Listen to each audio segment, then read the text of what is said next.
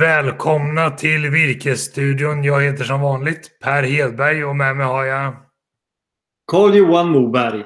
Och vi jobbar båda två på Virkesbörsen. Och Virkesbörsen är en digital marknadsplats där skogsägare kan lägga ut sina annonser med slutavverkningar och gallringar och säkerställa att man når alla potentiella köpare och därmed säkerställa att man får rätt betalt för sitt virke. Virkesstudion görs precis som vanligt också i samarbete med tidningen Skogen och med Ludvig och Company. Och man kan läsa mer om dem på antingen skogen.se eller ludvig.se. Så enkelt är det. Hur är det med dig Carl-Johan? Tack att du frågar Per. Det är bara bra. Eh, det är ju eh, det är full fart vad gäller liksom arbetet med virkesannonser, kontakt med skogsägare, kontakt med virkesköpare. Så det är jätteroligt. Vi upplever just nu att det går väldigt bra för sågverken och att sågverken skriker, låter desperat, men man letar ju efter sågtimmer just nu och man sträcker på sig lite extra. Kan du berätta mer om det här? Mm, ja, men det är ju klart och tydligt att, att det är ju ett, eh, stor efterfrågan och samtidigt har det varit och är också lite problematiskt med, med framkomligheten just nu. Eh, men när, väder, när väderläget är som det är. Eh, och då så ser vi att sågverket kanske sträcker sig lite längre för att köpa sin råvara. Eh, har en bra betalningsförmåga. Och man gör ju också bra resultat. Det ser vi inte. Det ser vi bland annat då när, när eh, bolagen nu för någon vecka sedan här, när vi kunde se vår kvartalsrapport, hur det såg ut när de stängde året. Och det skiljer mycket mellan bolagen medan snitten för sågverken i kvartal 4 var 10% marginal. Men vida stor sågverksföretag, de levererar 15% marginal på helåret. Så det skiljer mycket mellan olika köpare också. Det är därför det är viktigt att konkurrensutsätta och nå ut till alla potentiella köpare också. Ja, verkligen. Men alltså Vida, alltså det, det är otroligt hur, hur, hur de lyckas. Liksom. De, de är effektiva i sin sågning, måste de vara, och, och vet vad de ska vara och sälja råvaran. Så. Så tror jag absolut att det är. De är oerhört effektiva. Jag tänkte vi skulle prata lite mer massaved idag egentligen. För när vi rapporterade virkespriser för februari, som man dessutom kan gå in och läsa på www.virkesborgsen.se nyheter, så var det första månaden i februari på länge som inte massavedspriserna sänktes. Vi har ju sett successiva sänkningar av massavedspriserna sedan förra sommaren egentligen. Men nu har de stabiliserat sig och är det någon form av vändning vi ser på massavedssidan tror du? Jag tror och jag hoppas det. Eh, som, som sagt var en stabilisering på marknaden. Men jag tror ju ändå liksom att det blir ju en, eh, kommer, kommer att bli en förbättring. Vi ser ju nu att eh, det har ju höjts så, eh, på Craftliner har ju höjts det priset ut då. Och eh, så jag hoppas ju på att vi kommer att se någon, någon eh, höjning under våren här. Så att jag tror det kommer att bli ett spännande år.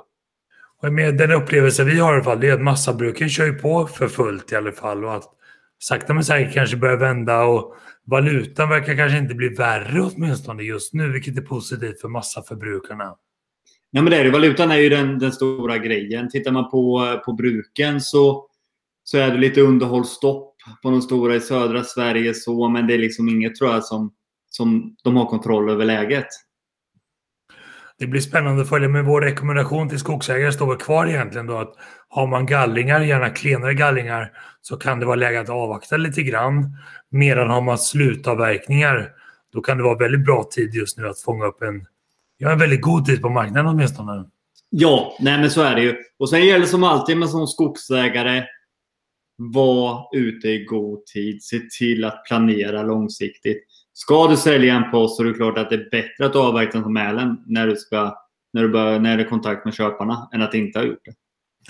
Så är det ju som man har snabbhet, absolut. Du, någonting som går väldigt bra just nu det är börsen och börsen har gått upp mycket det senaste året trots coronapandemin. Och vi har fått en del frågor kring det här med att investera i aktier på börsen eller investera i skog. Och för mig är det lite olika djur det här egentligen. Men om du fick en miljon av mig, Carl-Johan, vad skulle du investera i? Skulle du sätta dig i aktier eller skulle du sätta dig i skog? Ja, men det är en jättebra fråga. Skog kan jag ju bättre än aktiemarknaden. Samtidigt ser man då hur mycket skog får jag för en miljon kronor och vad kan jag få så avkastning på det? Det är inte jättemycket skog man får. Däremot en miljon på börsen kan ju göra kanske betydligt bättre avkastning på det hela. Nej men så är det och Jag menar, man får mindre och mindre skog för en miljon för skogsmarkspriserna har gått upp ganska mycket också. Även om den trenden förändrades lite grann förra året i vissa delar av Sverige. Och det kan man läsa mer om i Ludvigs skogsfastighetsrapport som finns på ludvig.se. Men för att bena lite grann i hur man ska tänka kring börsen och skog så tog jag och kopplade upp med Marcus Helin som är chefsmäklare på Ludvig. Så vi ser vad han säger här. Då säger jag välkommen till Marcus Helin till Virkesstudion. Kan inte du presentera dig kort lite? Tack så mycket Per. Jo men absolut. Jag heter Marcus Helin, arbetar på Ludvig Company. Och då är jag tjänstechef som vi kallar det internt. Tjänstechef för våra tjänster då inom fastighetsförmedling. Och eh, chefsmäklare brukar vi också säga. Så jag ansvarar för våra tjänster på Ludvig Company som har med fastighetsförmedling och fastighetsvärdering och skogsuppskattning att göra. Just det, och vi har ju kopplat upp oss mot dig idag för att vi har fått en del frågor kring hur börsen hänger ihop med skogsfastighetsmarknaden och sådär. Kan man säga någonting generellt om hur de korrelerar med varandra och hur priserna på skog förändras när börsen går upp eller går ner och sådär? Jo, men det var intressant. Eh, det tycker jag är ett spännande ämne att prata om. Ehm, Om vi börjar med börsen så brukar man säga att över tid så går börsen upp ungefär 8% varje år. Så om man är långsiktig ägare på börsen så kan man räkna över tid med en 8 i avkastning. Men det är ju väldigt tvära kast på börsen. Betydligt mer tvära kast än vad det är vid investering i skog. Eh, investerar man i skog så är det faktiskt som så att vi har ett intressant eh, en, en, eh, en, tidigare medarbetare hos oss som gjorde ett examensarbete för en längre tid sedan. Och som har uppdaterats därefter. Och då har vi gjort en jämförelse att om man då köper skog och sen för den överavkastningen som blir varje år så köper man mer skog. Alltså jämförbart med att återinvestera aktieutdelning. Och det blir på ett väldigt teoretiskt plan. Men om vi eh, leker med tanken att man skulle kunna göra så att man återinvesterar och köper mer skog i nära anslutning till den skogen man har. Då ser vi faktiskt att eh, sammantaget då med den prisstegring som har varit så slår faktiskt investering, investering i skog slår investering på börsen. Det är intressant. Jag tycker när jag följer er prisstatistik att jag kan se att skogsfastighetspriserna tenderar att gå upp lite grann när börsen går upp också. Hur viktig är börsmedel och aktiekapital när nya personer köper skog? Är det så de finansierar sin skog eller hur ser ni ja, det? finns ju olika typer av, av kategorier av köpare. Men eh, det, det, för, för, att svara också på frågan hur det korrelerar så finns det antagligen någon typ av korrelation som vi inte har mätt. Men man kanske kan skönja en korrelation att när börsen går upp så går även eh, priset på skog upp. Eh, men ehm, ehm, det är ju betydligt, så att säga, mer volatilt på börsen. Så att svängningarna är betydligt kraftigare.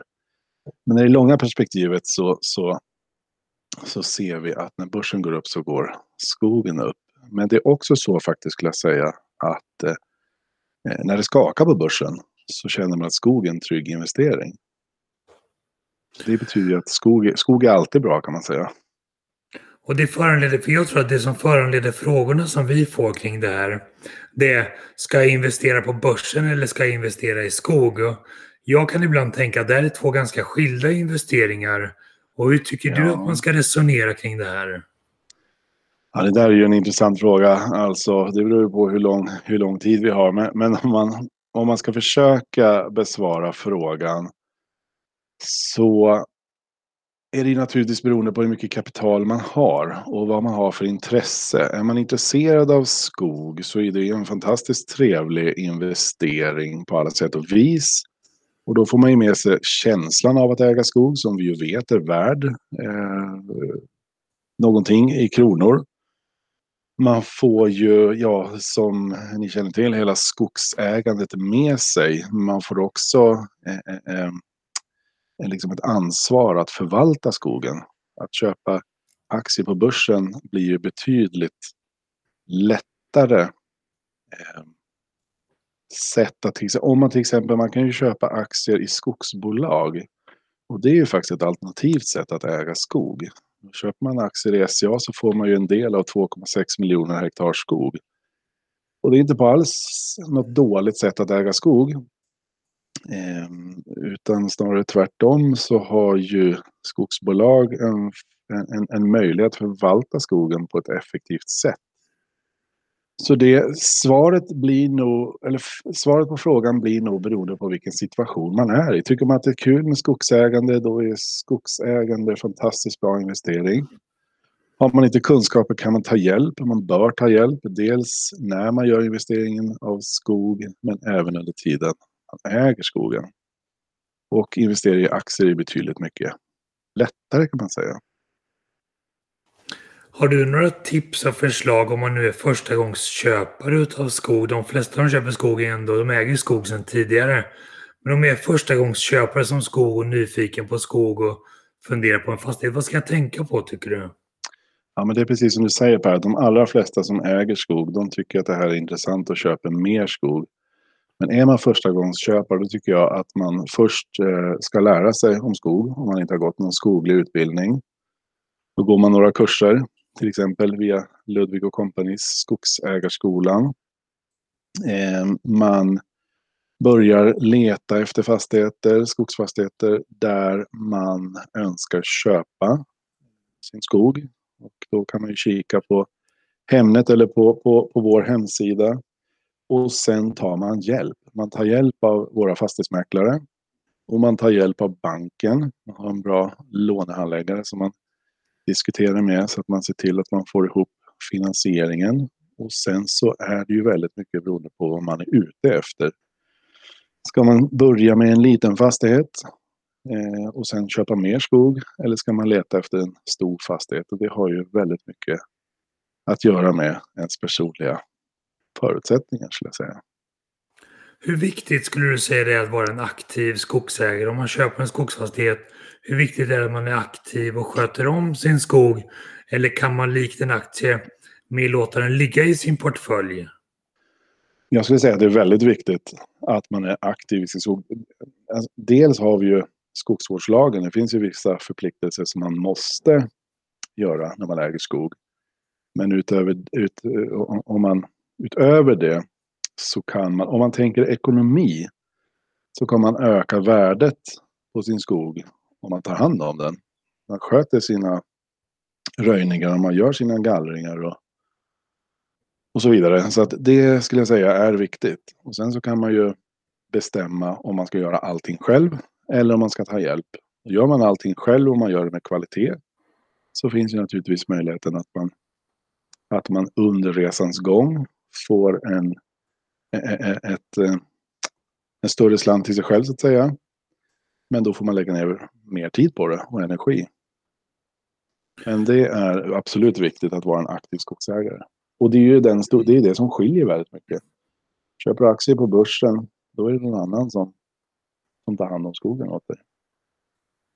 Det låter som att ska man äga skog ska man också vara man ska vara påläst, man ska hitta en kunskapspartner, kanske i Ludvig och Company som kan stötta genom skogsägarnas alla olika skeenden och faser men vara mer påläst. Men att kanske börja med lite aktier i något skogsbolag för att lära känna branschen och lite grann hur det fungerar och sådär. Det kan absolut vara en bra idé. Och så finns det de när man har kommit en bit i sin karriär som, som mm. äger både och. Eh, har man en stor förmögenhet så är det ganska vanligt att man äger skog som någon slags eh, säker buffert. Och så har man ju då ett aktieägande utöver det. Och då är det inte säkert att man ens ska ha så värst mycket av sina aktier i skogsbolag. Utan kanske man vill eh, sprida risken lite grann genom att ha i andra branscher. Om jag gav dig en miljon, Marcus, hur mycket hade du satt i skog och hur mycket hade du satt i aktier? Ja, men efter, eh, om du ger mig en miljon och, och jag får göra precis vad jag vill med den. Eftersom jag gillar skog då, då skulle jag ju köpa skog. Eh, men, men det, är ju, det är ju för att jag, jag tycker det är det vore fantastiskt kul att få en miljon att köpa skog för. Hur mycket skog får man för en miljon egentligen? Det ehm, är väldigt olika beroende på vart i landet. Det är ju, eh, skogsmarkspriserna har ju stigit de senaste åren kraftigt, framförallt i södra och mellersta Sverige. Och i norra Sverige under en tioårsperiod så har ju prisbilden eh, till och med faktiskt varit något negativ. Så att i norra Sverige får man ju många hektar medan man i södra Sverige får väldigt få hektar. Och det här är jätteintressant och ett, varmt tips från min sida blir att gå in och läsa de här rapporterna på skogsfastighetspriser och bilda sig en uppfattning om vad man får i de olika delarna av Sverige och hur boniteten skiljer sig åt och så vidare. Och med det tycker jag vi tackar dig för idag Marcus och stort tack för att du tog dig tid till Virkesstudion också. Tack så mycket, trevligt. Ja, Marcus han väljer att köpa skog för sin miljon och kanske ändå att de här skogsaktierna kan vara en början och köpa lite skogsbolag för att lära känna marknaden lite grann. Det kan vara ett insteg i alla fall. Då. Nej, men det, som med alla investeringar så ska man försöka vara så påläst som möjligt så man vet vad man gör. Oavsett om du går in på, på börsen och, och börjar handla aktier eller om du börjar handla, vill börja handla skogsfastigheter. Så du vet vad det är du köper. Och jag tror att ska man äga skog så ska man också tycka att det är kul med skog. Man ska vilja sköta om sin skog. Medan aktier är kanske lite mer passiva investeringar så är åtminstone i mina ögon en skog ganska aktiv investering som man ska besöka och titta till och sådär. Ja, men det är det ju och det ska man ju verkligen. Det vill ju vi att man ska vara, hålla ett aktivt skogsbruk eh, för att hålla igång skogen och hålla igång verksamheten. För det tror vi ju, det vet vi att det lönar ju sig. Liksom. Eh, och köpa en skog och bara låta den stå. Nej, det ska du inte göra för då är det väldigt stor risk i det också. För vi har granbarkborren, vi har blå som kan dra ner det och andra saker. Se till, ska du köpa skog, se till att vara aktiv. Sen är det en sliten gammal klyscha, men skogen växer ju även när börsen går ner och det är också positivt på något sätt. Så är det. Du Carl-Johan, jag tänker vi ska inte bli långrandigare än så här idag. Jag tackar så mycket för det här och så ses vi snart igen. Ja, men det gör vi. Ha... Bra, ha det gott. Hej, hej!